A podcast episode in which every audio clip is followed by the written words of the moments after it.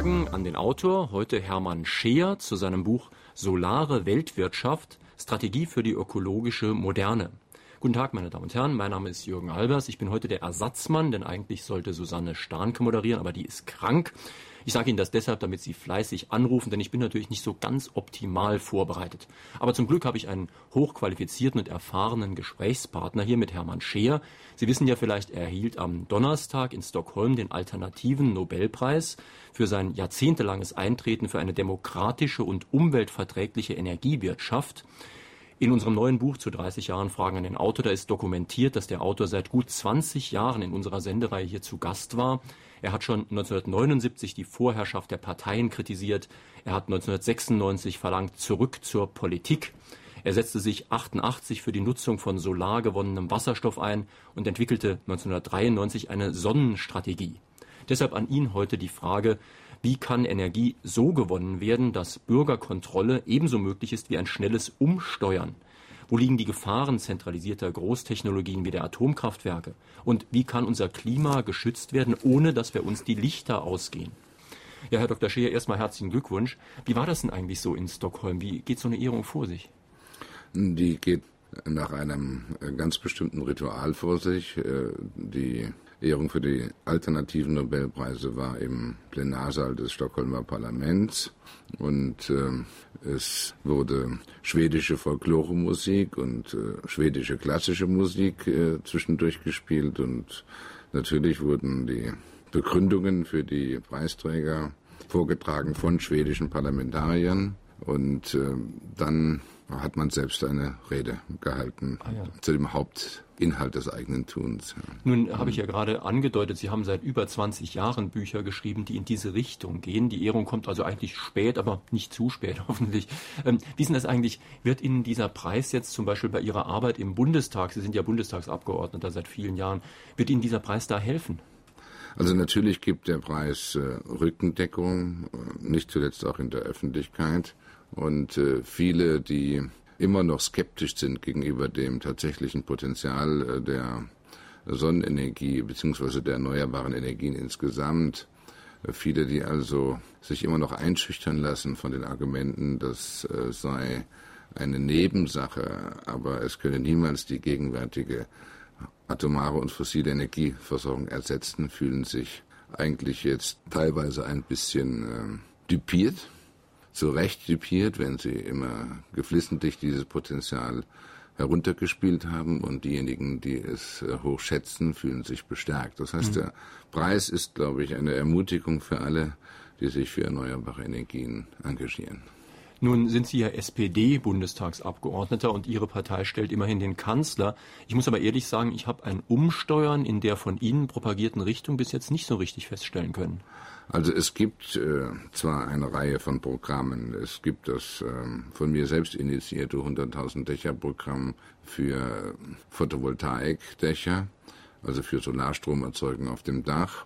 Das ist äh, schon das größte Programm, das eine Regierung weltweit bisher gestartet hat. Es ähm, gibt ein weiteres 200 Millionen Programm, das schon Anfang des Jahres auf den Weg gebracht worden ist und äh, auch äh, größer dimensioniert ist als vergleichbare Programme anderer Regierungen weltweit. Es wird jetzt geben die Neufassung des Stromeinspeisungsgesetzes für erneuerbare Energien mit besseren Vergütungen als äh, das gegenwärtige Stromeinspeisungsgesetz.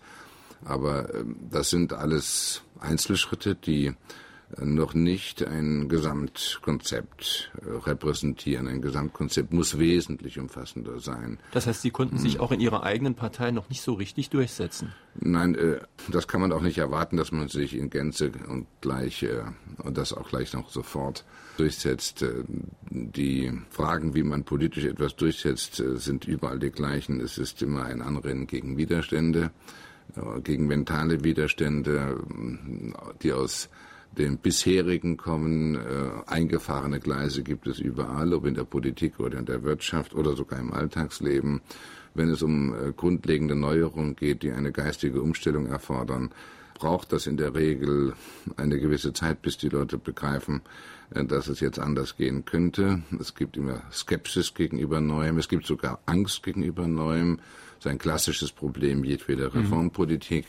Und äh, dann, und das ist, glaube ich, das Allerwichtigste, gibt es gerade bei dieser Frage, wenn es um die nicht nur die Ergänzung des gegebenen Energiesystems durch erneuerbare Energien, sondern darum gehen soll, wofür ich eintrete, nämlich die Ablösung, die vollständige Ablösung atomarer und fossiler Energieversorgung durch erneuerbare Energien, stößt man damit fast automatisch auf die äh, härtesten Widerstände, die sich überhaupt, die man sich überhaupt vorstellen kann. Mhm. Sie Nämlich, sollten vielleicht ja. mal gerade ein bisschen mhm. erklären. In Ihrem Buch heißt eines der ersten Kapitel die Macht der Pyromanen. Pyromanen könnte man übersetzen mit zwanghaften Brandstiftern. Und da geht es genau um diese Verbrennung von Öl, aber auch von Kohle, von der wir uns ja auch hier im Saarland gerade erst schmerzlich verabschieden. Ähm, das ist eben wirklich schmerzlich, das führt zu großen Strukturproblemen erstmal, aber es muss ja wohl sein. Ja, es ist ja ähm, nicht bestreitbar, dass wir es heute im Wesentlichen mit einer ähm, pyromanen Energiewirtschaft zu tun haben. Und äh, die gesamte Weltenergieversorgung ist äh, geprägt von äh, fossiler und teilweise atomarer Energieversorgung. Das ist alles Pyromanie. Und äh, das äh, unbedingte Festhalten daran äh, äh, hat schon manische Züge, denn es gibt die Alternativen. Die Alternativen, die man schon längst hätte ganz, ganz intensiv vorantreiben müssen, weil die Folgen der Atomenergienutzung wie die Folgen der Fossilnutzung in globaler Hinsicht mit äh, katastrophalen Auswirkungen sind ja inzwischen längst bekannt, sie sind ja auch nicht mehr umstritten. Es gibt aber eben Konzerne, die haben eben Milliarden investiert, haben auch Milliarden Subventionen bekommen, muss man mal ehrlichkeitshalber dazu sagen. Und für die ist es natürlich jetzt rentabler, wenn sie die Sachen, die sie schon da stehen haben, noch möglichst lange nutzen, als wenn sie erstmal wieder was Neues aufbauen müssen müssen. Ja, es ist, äh, glaube ich, noch ein wenig äh, umfassender oder sehr viel umfassender, was da an äh, Widerständen gegeben ist. Es sind nicht nur individuelle Widerstände, sondern es ist äh, ein Vorgang, den ich beschreibe in dem Buch Solare Weltwirtschaft mit ähm, Menschheit in konventionellen Energieketten. Konventionelle Energie, das ist eben fossile und atomare Energienutzung. Und äh, diese Energiequellen haben äh, drei Eigenschaften, die sie grundlegend unterscheiden von erneuerbaren Energien. Und diese Eigenschaften muss man kennen, sonst äh, begreift man nicht, warum unbedingt daran festgehalten wird, äh, an der atomaren wie an der fossilen Energienutzung. Die erste Eigenschaft ist, diese Energiequellen sind erschöpflich. Und äh, schon deshalb muss man nach unerschöpflichen Alternativen suchen und das können nur die erneuerbaren Energien sein. Das Zweite ist, diese Energiequellen, atomare wie fossile, hinterlassen durch Umwandlung, das heißt durch Verbrennung, schwerwiegendste Folgen. Umweltschäden. Und diese Umweltschäden sind inzwischen ein Weltproblem allerersten Ranges geworden. Und ähm, das Dritte ist ähm, ein Problem, dass die gesamten wirtschaftlichen Strukturen der Welt und auch äh, die demokratischen Strukturen, auch die kulturellen Verhältnisse in den äh, Gesellschaften dieser Welt äh, unmittelbar betrifft. Nämlich diese konventionellen Energiequellen findet man an wenigen Plätzen der Welt. Äh, Kohle wird heute aus Australien nach Europa gebracht. Das ist über den halben Erdball. Äh, Öl wird von, vom Mittleren Osten bis nach Amerika geschifft oder es wird ähm, aus dem Kaukasus nach Europa gebracht. Uran äh, findet man für die Atombrennstoffe in äh, den äh, Uranminen Australiens, Südafrikas oder Kanadas. Aber Energieverbrauch ist immer dezentral. Und daraus ergibt sich, dass wenn es wenige zentrale Fundstätten gibt, aber überall Energie gebraucht wird, dass sich daraus globale Energieketten bilden, globale Energieversorgungsstrukturen. Und äh, der Konzentrationsprozess der globalen Energiewirtschaft beginnt eigentlich schon mit der Konzentration der Fundstätte selber. Und ähm, in diesem System steckt ein Globalisierungszwang, der so lange besteht, wie, lang, wie man an diesen Energiequellen festhält. Es steckt ein Monopolisierungszwang und es steckt äh, darin die Entstehung, wie sie ja stattgefunden hat, einer globalisierten Energiewirtschaft, in die ähm, ganze Gesellschaften, ganze Wirtschafts äh, Strukturen in existenzielle Abhängigkeiten treibt. Und genau die, dieses ist bei erneuerbaren Energien nicht der Fall. Wir werden das noch ganz genau ausführen. Ich habe da noch einige Fragen zu. Aber jetzt erstmal noch mal der Hinweis, meine Damen und Herren, falls Sie vielleicht ein bisschen später eingeschaltet haben. Wir sprechen heute mit Hermann Scheer zu seinem Buch Solare Weltwirtschaft, Untertitel Strategie für die ökologische Moderne. Ein Buch aus dem Kunstmann Verlag, Preis 42 Mark. Sie können Fragen stellen unter der Nummer Saarbrücken 602 3456. Hier ist die erste. Autor ist also mit dem alternativen Nobelpreis geehrt worden. Warum ist der Autor eigentlich nicht in der neuen Regierung, der neuen deutschen Regierung vertreten, wenn er als ausgewiesener Fachmann doch diese Kompetenz hat? Ja, lösen Sie doch Herrn Trittin vielleicht ab. Also bei der Auswahl von Regierungspositionen spielen vielerlei Gesichtspunkte eine Rolle. Es ähm, spielt eine Rolle, dass man ähm, vielleicht eine ähnliche Richtung vertritt wie diejenigen, die auswählen oder derjenige, der auswählt. Meine Richtung weicht ähm, vom Hauptstrom äh, ab, auch in meiner eigenen Partei und äh, es spielt dabei es spielen dabei landsmannschaftliche Zugehörigkeiten eine Rolle, Geschlechterproporze eine Rolle, Koalitionszuteilungen äh, der jeweiligen Ministerien eine Rolle. Und es spielt aber auch eine Rolle, ob man unbedingt selbst das will. Und äh, ich muss Ihnen äh, sagen, selbst äh, wenn Sie mir das nicht abnehmen, weil das äh, ziemlich unüblich äh, scheint, ich ähm, habe nicht unbedingt den Ehrgeiz gehabt, Minister zu werden. Sie können als Präsident der Eurosolar vielleicht mehr bewirken, ja? Man ist als Minister auf ein Ressort konzentriert. Und äh, diese Frage, um die es mir geht, nämlich ähm, darauf hinzuwirken, äh, dass äh, die globale Energieversorgung auf dauerhafte umweltfreundliche Energienutzung mit erneuerbaren Energien umgestellt wird, ist ähm, eine derart breit angelegte. Sie berührt nicht nur ein Ressort, sie berührt die entwicklungspolitischen Fragen, sie berührt die Landwirtschaftsfragen, sie berührt technologiepolitische Fragen, sie berührt die Frage der Baupolitik. Äh, sie berührt so viele Felder der Verkehrspolitik. Mhm. Ich wüsste gar nicht, in welches Ressort ich gerne gehen wollte, um ähm, in allem, äh, alles kann man nicht in einem Ressort machen. Es geht um die Umorientierung der Gesamtpolitik und daraufhin, darauf will ich hinwirken. Es geht gar nicht so, dass man das als Einzelner dann alles direkt umsetzen könnte. Müssten Sie also schon Kanzler werden, ne? Gibt es in der Europäischen Union einen Staat, in dem Konzepte der Dezentralisierung schon weiter verwirklicht sind als bei uns? Oder ist die Macht der Energiekonzerne überall gleich groß? Das äh, Konzept der atomar fossilen Energiewirtschaft äh, mit dem Globalisierungszwang, das ich äh, zuvor beschrieben habe, mit den äh, globalisierten Energieketten, zeigt äh, sehr deutlich, äh, es ist kein nationales Problem.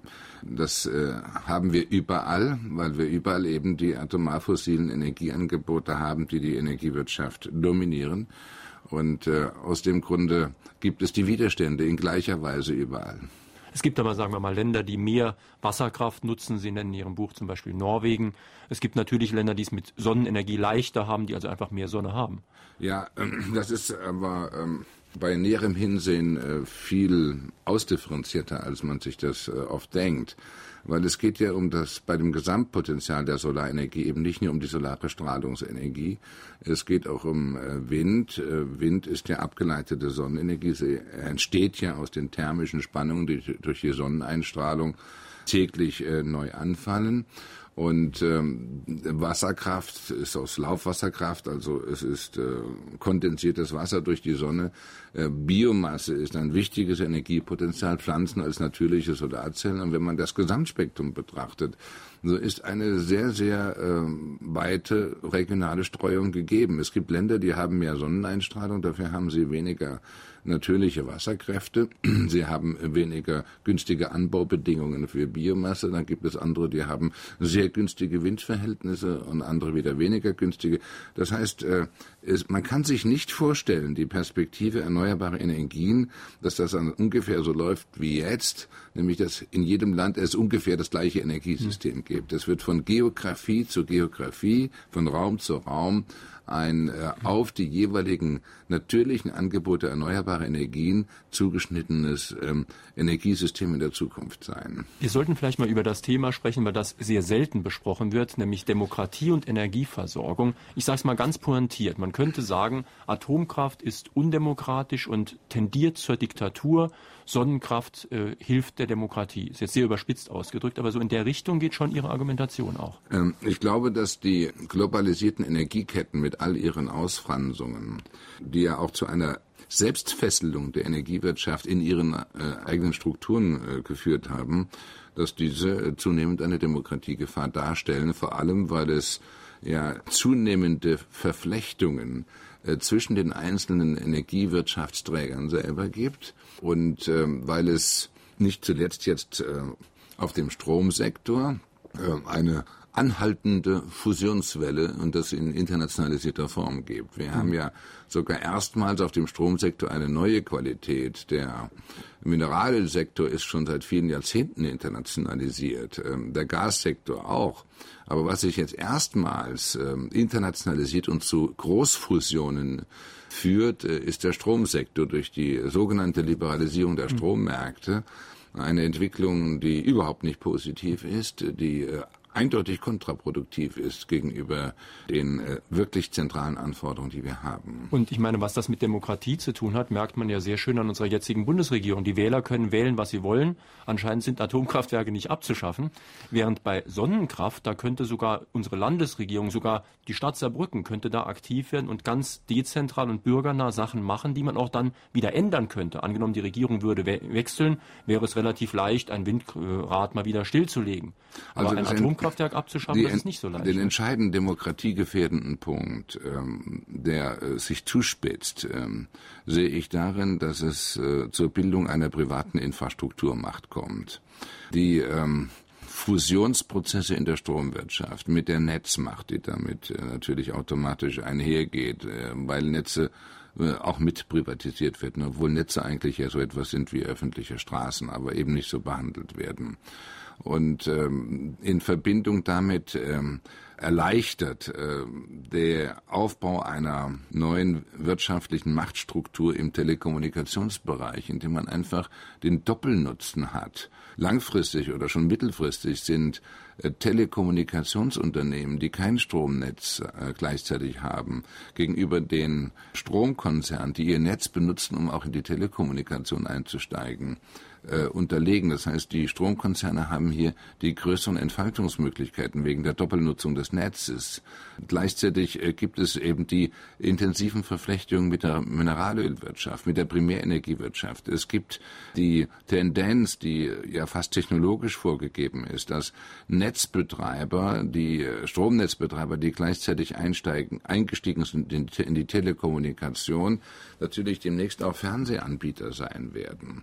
Mhm. Und äh, inzwischen findet eine äh, Zentralisierung der Wasserversorgungsinfrastruktur statt durch dieselben Unternehmen.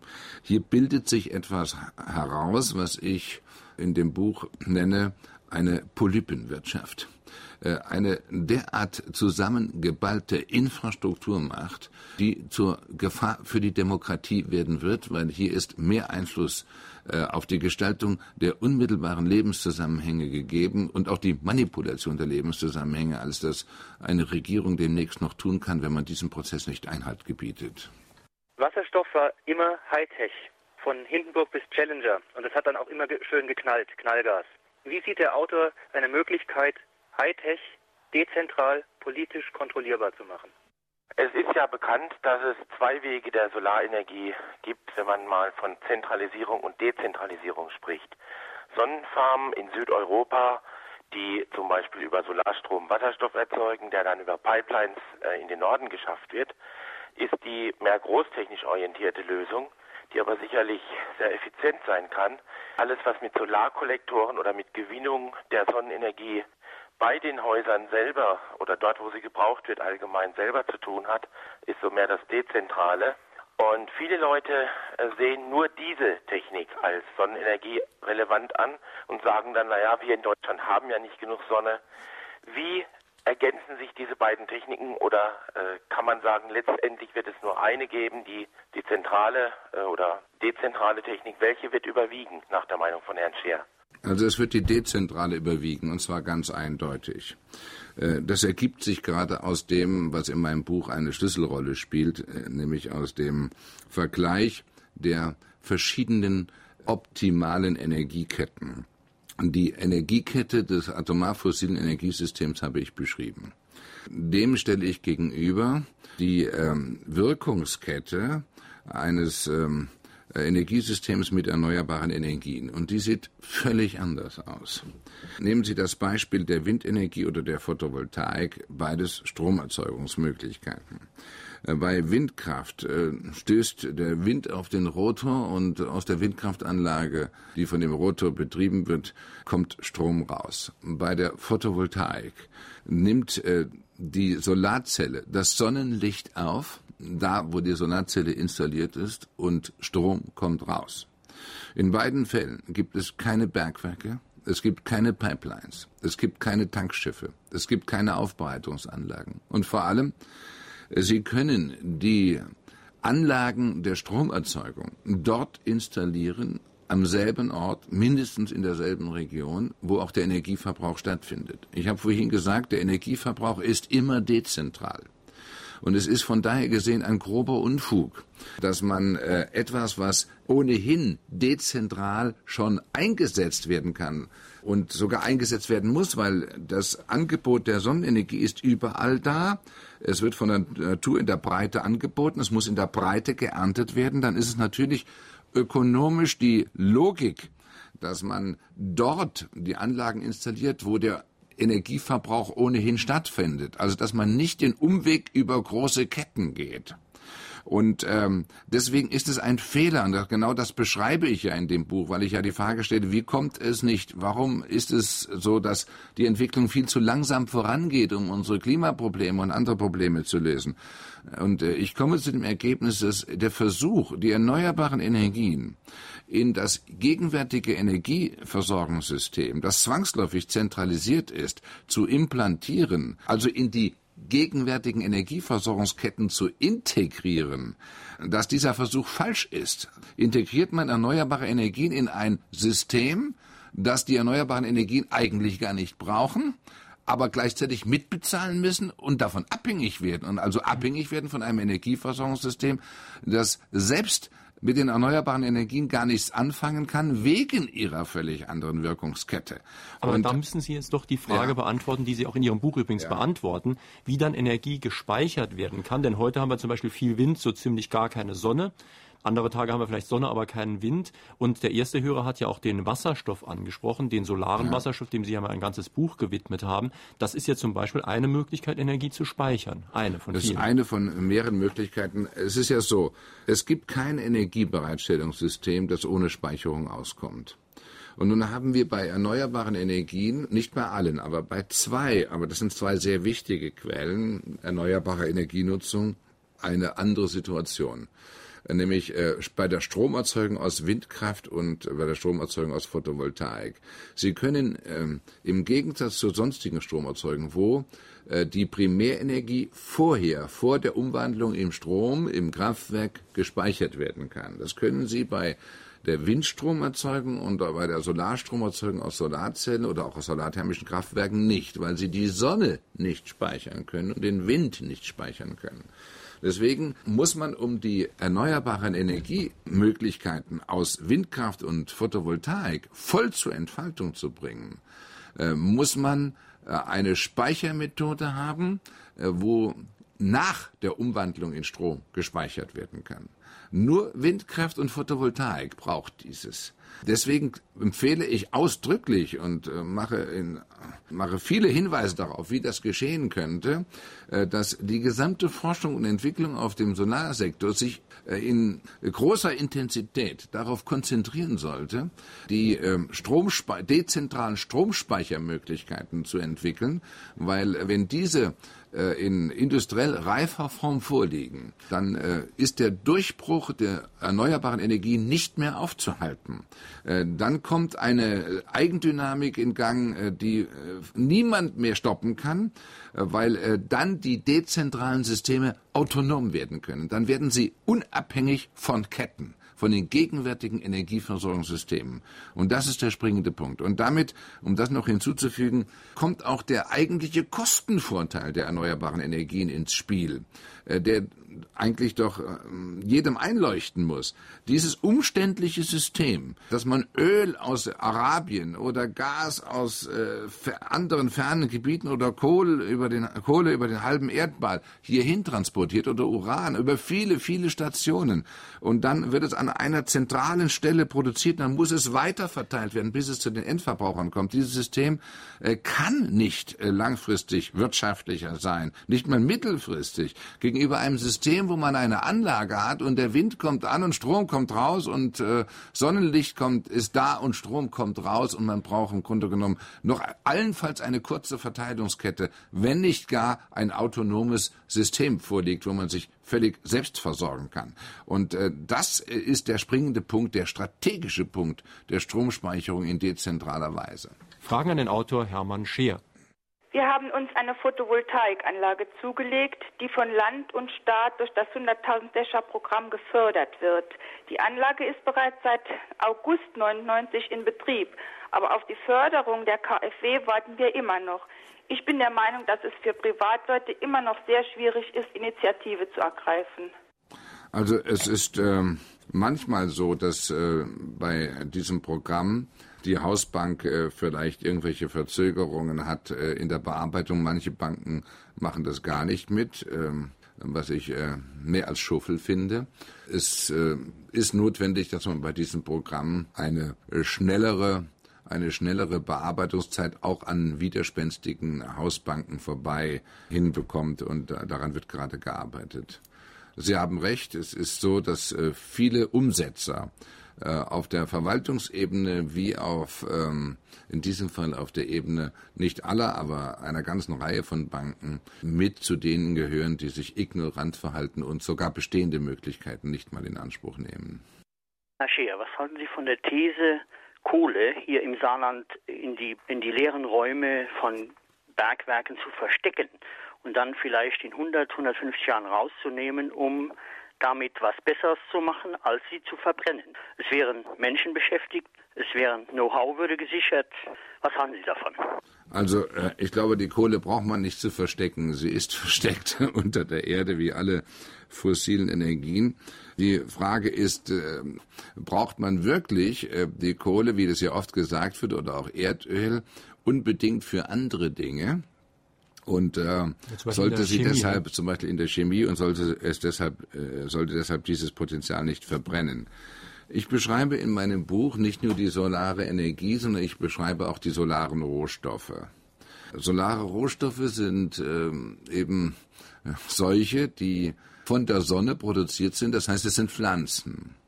Und äh, sie können alles, was sie aus äh, fossilen Energierohstoffen machen, in der chemischen Produktion, in der chemischen Industrie, können sie auch aus pflanzlichen Rohstoffen machen.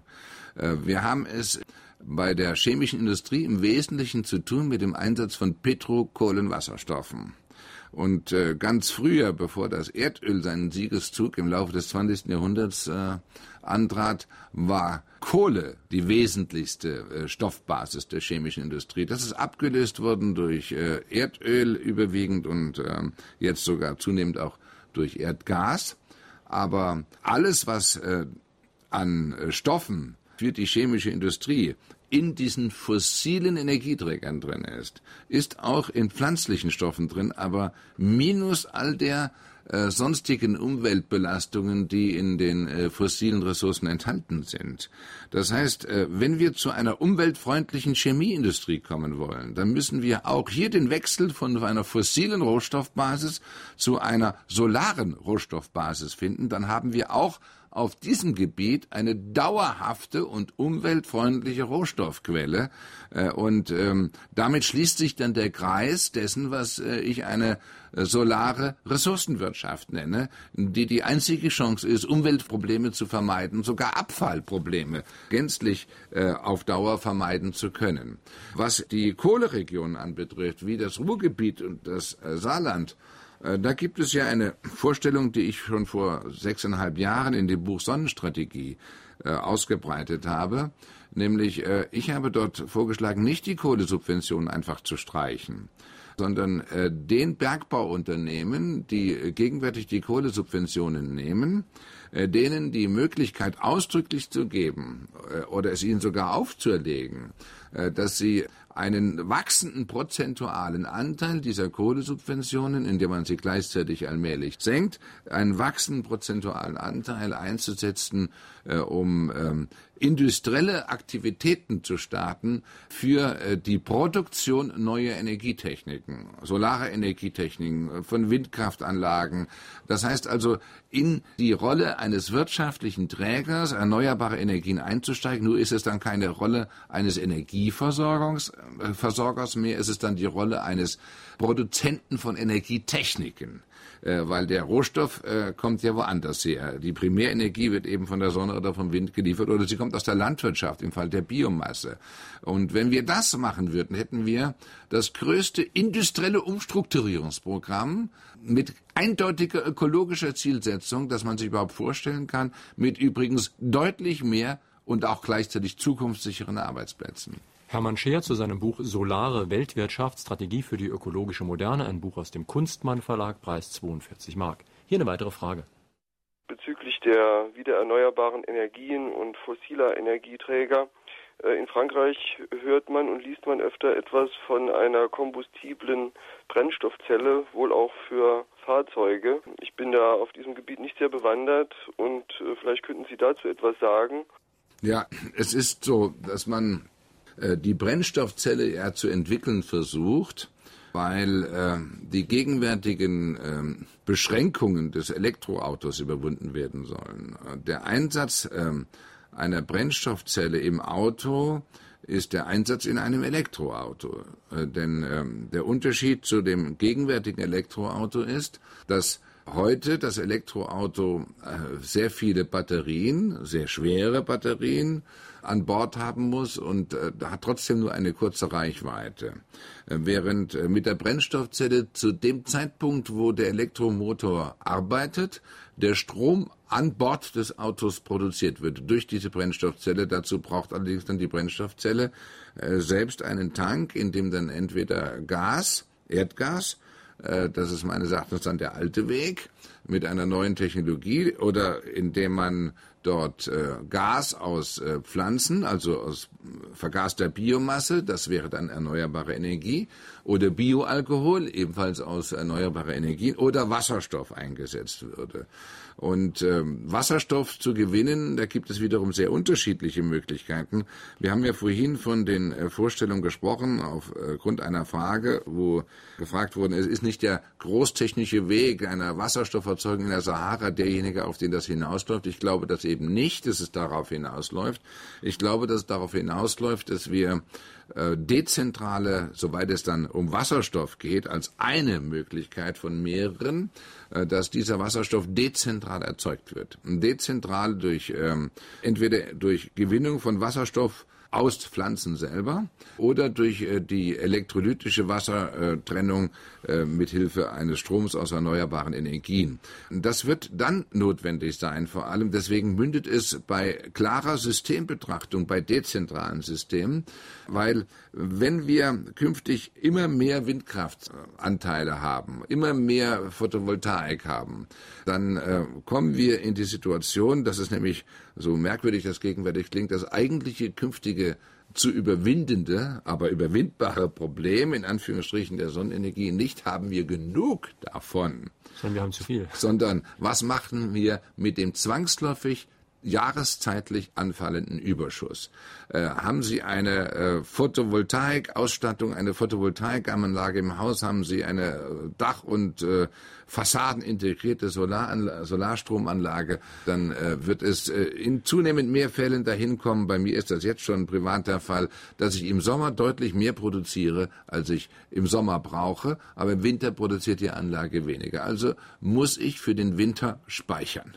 Und äh, wenn ich für den Winter selbstständig speichern kann, statt im Sommer den Überschuss an das Netz abzugeben und im Winter aus dem Netz wieder herauszuholen, äh, wo dann äh, irgendeinen anders erzeugten Strom, wenn ich also es selbstständig speichern kann, dann kann ich mich abkoppeln vom Netz Und dann beginnt die, ähm, der ökonomische Durchbruch der Solartechnologie. So die These in meinem Buch. Und äh, eine der Abkopplungsmöglichkeiten, eine der Speichermöglichkeiten ist eben dann die dezentrale Wasserstofferzeugung. Mit der Perspektive übrigens, dass sie dann äh, nicht nur äh, mit Hilfe von Solarkollektoren oder eines entsprechend gebauten Hauses die Wärme, den Wärmebedarf im Haus autonom durch die Sonne befriedigen können, auch den Strombedarf und möglicherweise sogar, wenn Sie genug äh, Solarzellenpotenzial im Haus haben, möglicherweise sogar Ihren eigenen Treibstoff im Haus produzieren können. Sie können sich vorstellen, welche Dynamik, welche Revolution in dieser Solartechnik liegt. Die erste Frage wäre zur Photovoltaik. Könnten Sie mir sagen, Herr Scheer, wie hoch der Erntefaktor ist und wie umweltverträglich die Herstellung von Photovoltaikanlagen ist. Die zweite Frage, wie ist der Stand der Wasserstoffspeicherung? Und drittens, trifft es zu, dass zwei konventionelle Kraftwerke unter Dampf stehen, trotz Windenergieeinspeisung, damit bei Windstille sofort die Kraftwerke eingespeist werden können. Welche Anstrengungen werden unternommen, um das umständliche bürokratische Genehmigungsverfahren für zum Beispiel Windräder auf Privathäusern etwas abzuschwächen. Also das Letztere ist, äh, wenn ich gleich äh, darauf antworten darf, ist eine Frage der Landesbauordnung oder der äh, kommunalen Genehmigungsbehörden, nicht eine Bundesangelegenheit. Auf Bundesebene ist ähm, die Installierung von Windkraftanlagen privilegiert worden durch eine Änderung der Bundesbauordnung des Bundesbaugesetzes im Jahr 1996. Also ich weiß das noch deshalb genau, weil ich daran äh, direkt mitgewirkt habe.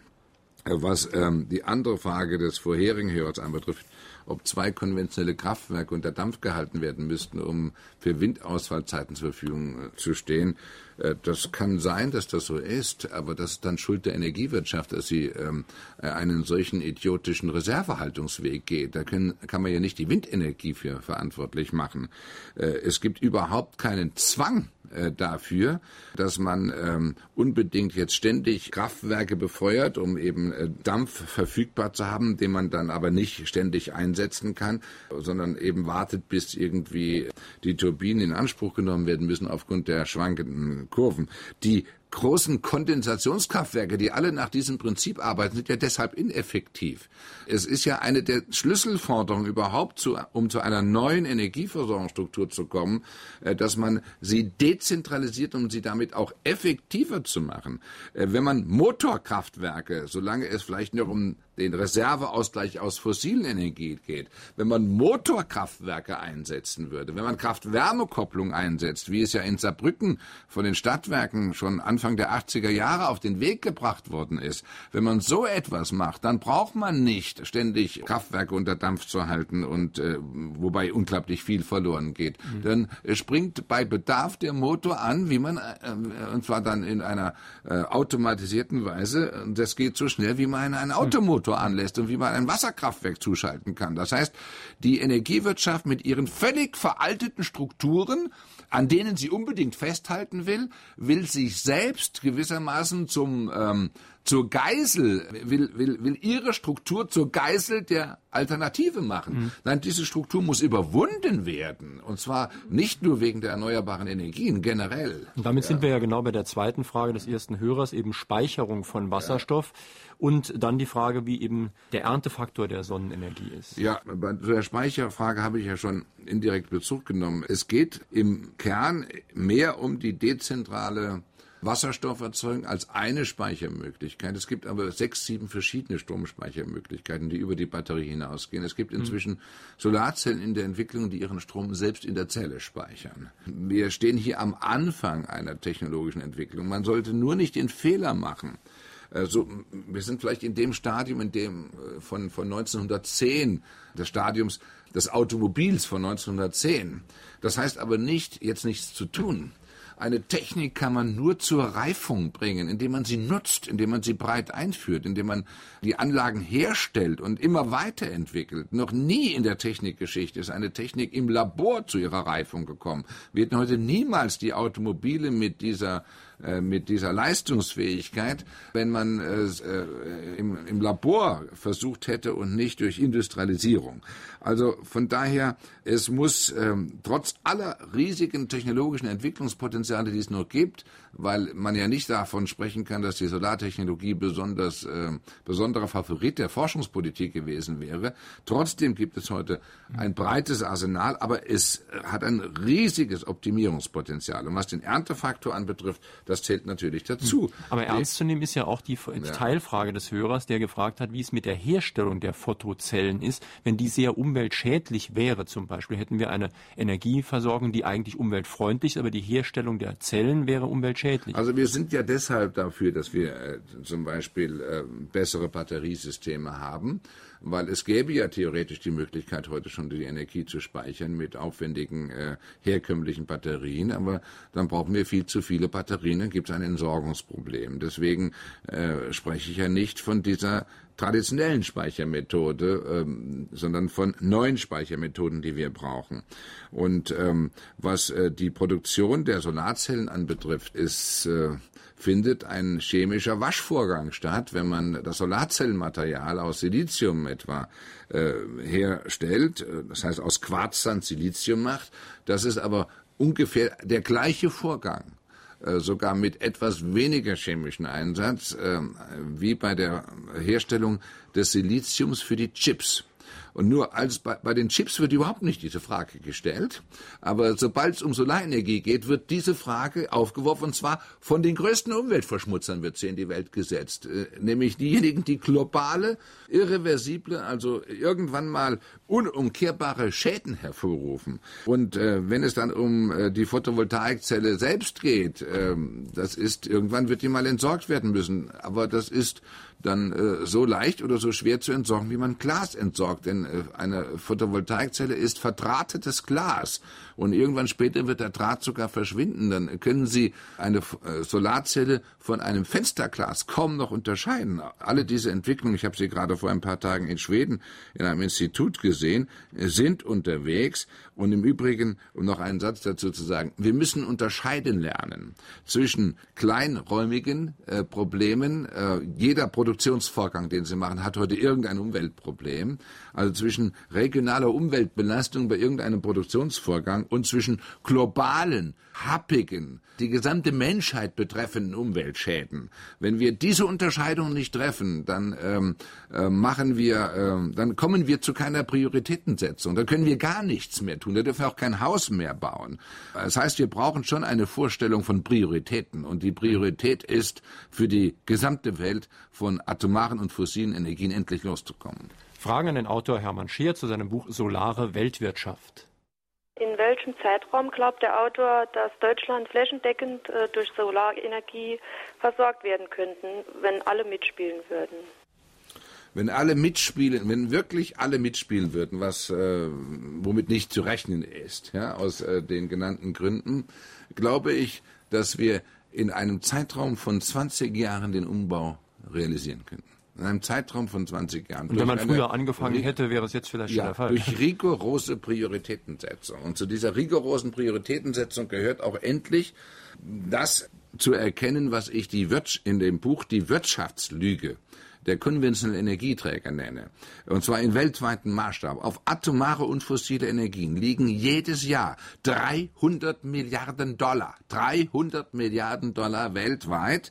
Subventionen, direkte oder indirekte Subventionen. Das ist je, und weltweit wurden seit den, in den letzten 20 Jahren für Forschungs- und Entwicklungsprogramme und Markteinführungsprogramme erneuerbare Energien 25 Milliarden Dollar ausgegeben. Das heißt, es werden in einem Jahr zwölfmal mehr Subventionen für konventionelle Energien bereitgestellt, als in den letzten 20 Jahren für die Förderung erneuerbarer Energien mobilisiert worden ist.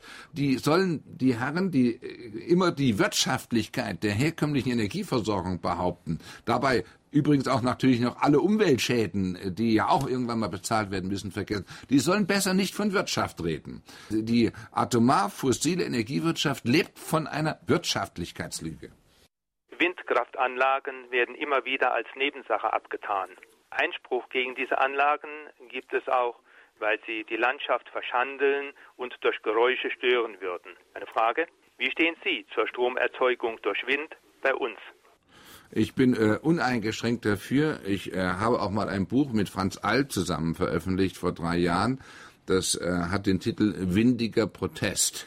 Und ich habe mich mit den Argumenten der Windkraftgegner da, äh, darin auseinandergesetzt und äh, ich äh, kam aus dem Kopfschütteln und nicht mehr heraus. Und wenn Sie, wenn man mal die richtigen Fragen dabei stellt, da wird von einem riesigen Landschaftsverbrauch gesprochen und man nimmt äh, die Rotorenspannweite, aber ähm, schauen Sie sich ein Feld an, wo, auf dem eine Windkraftanlage steht, die Kühe grasen machen ihre Weiden unterhalb der Rotoren, stören sich überhaupt nicht daran. Man kann auch auf den Feldern unverändert Weizen anbauen, außer auf dem geringfügigen Flächenverlust für die Fläche, die notwendig ist, um einen Turm dort stehen zu haben. Man kann nicht vergleichen, das ist das Unfaire und das äh, Unlautere sogar äh, bei äh, vielen Argumenten dieser Art. Eine unberührte Landschaft mit einer Landschaft, in der Windkraftanlagen stehen, sondern man muss vergleichen. Eine Landschaft, in der Windkraftanlagen stehen, die bei ihrer Stromerzeugung keine Emissionen die ja auch die Landschaft betreffen und nicht zuletzt hervorrufen, mit einer Landschaft, in der Kohlekraftwerke stehen, in der Gaskraftwerke stehen, in der Atomkraftwerke stehen, mit ihren Kühltürmen, die das Wasser der Flüsse aufheizen und die Emissionen hinterlassen, entweder in Form von radioaktiver Strahlung, äh, die auf die Umgebung sich auswirkt und ähm, Krankheiten hervorruft, oder in Form der ganzen fossilen Energieemissionen, der Schwefelemissionen, die ganze Wälder und Flüsse vernichten und auf diese Wege eben die Landschaft zerstören. Das ist der richtige Vergleich. Wer die unberührte Landschaft haben will und ausgerechnet gegen Windkraftanlagen äh, ins Feld führt, der muss eigentlich redlicherweise die These vertreten, dass die Menschheit nicht mehr existieren soll, weil äh, dann müsste er noch entschiedener gegen herkömmliche Energieversorgungsanlagen auftreten. Was weiß der Autor über Energiegewinnung durch Wasserstoffkernspaltung und hält er diese Technologie für zukunftsweisend bzw. revolutionär? Nein, ich halte sie für absurd. Es gab immer äh, in der Atomforschung zwei Sparten. Die Atomspaltung mit dem Ziel von ähm, Atomreaktoren, wie sie heute im Betrieb sind, und dem Ziel der Atomfusion, also der Atomverschmelzung. Beides sind Varianten der Atomtechnologie. Und als dann die ähm, Kritik begann äh, gegenüber Atomkraftanlagen, haben dann die Atomfusionsforscher das, die vier Buchstaben Atom aus ihrem Namen gelöscht und haben sich seitdem nur noch Fusionsforscher genannt, um davon abzulenken, das ist ihnen auch in gewisser Weise gelungen, dass es sich hier um eine Variante der Atomtechnologie handelt. Diese Atomfusionsreaktoren, von denen wird behauptet, wie bei den Atomreaktoren in den 50er Jahren, das sei alles völlig ungefährlich. Ich weise nur darauf hin, dass äh, auch wenn hier vielleicht nicht die Gefahr eines, hier besteht nicht die Gefahr eines atomaren Supergaus, aber das heißt nicht, dass das sicher ist. Hier wird um diese Fusionsreaktion, wenn sie überhaupt je gelingt, in Gang zu setzen, äh, werden Temperaturen von über 100 Millionen Grad mobilisiert werden, um das, was in der Sonne stattfindet, die Fusion die Atomfusion im Sonnensystem, 150 Millionen Kilometer entfernt, soll auf der Erde kopiert werden. Im Sonnensystem braucht man dazu 15 Millionen Grad, auf der Erde über 100 Millionen Grad. Das soll alles völlig unproblematisch sein. Nein, ich halte das für ein Hirngespinst. Und ähm, im Übrigen, selbst die größten Optimisten, selbst wenn es überhaupt keine Probleme damit gäbe, sagen, im Jahr 2050 steht es vielleicht zur Verfügung. Bis dahin müssen wir die Probleme mit erneuerbaren Energien gelöst haben.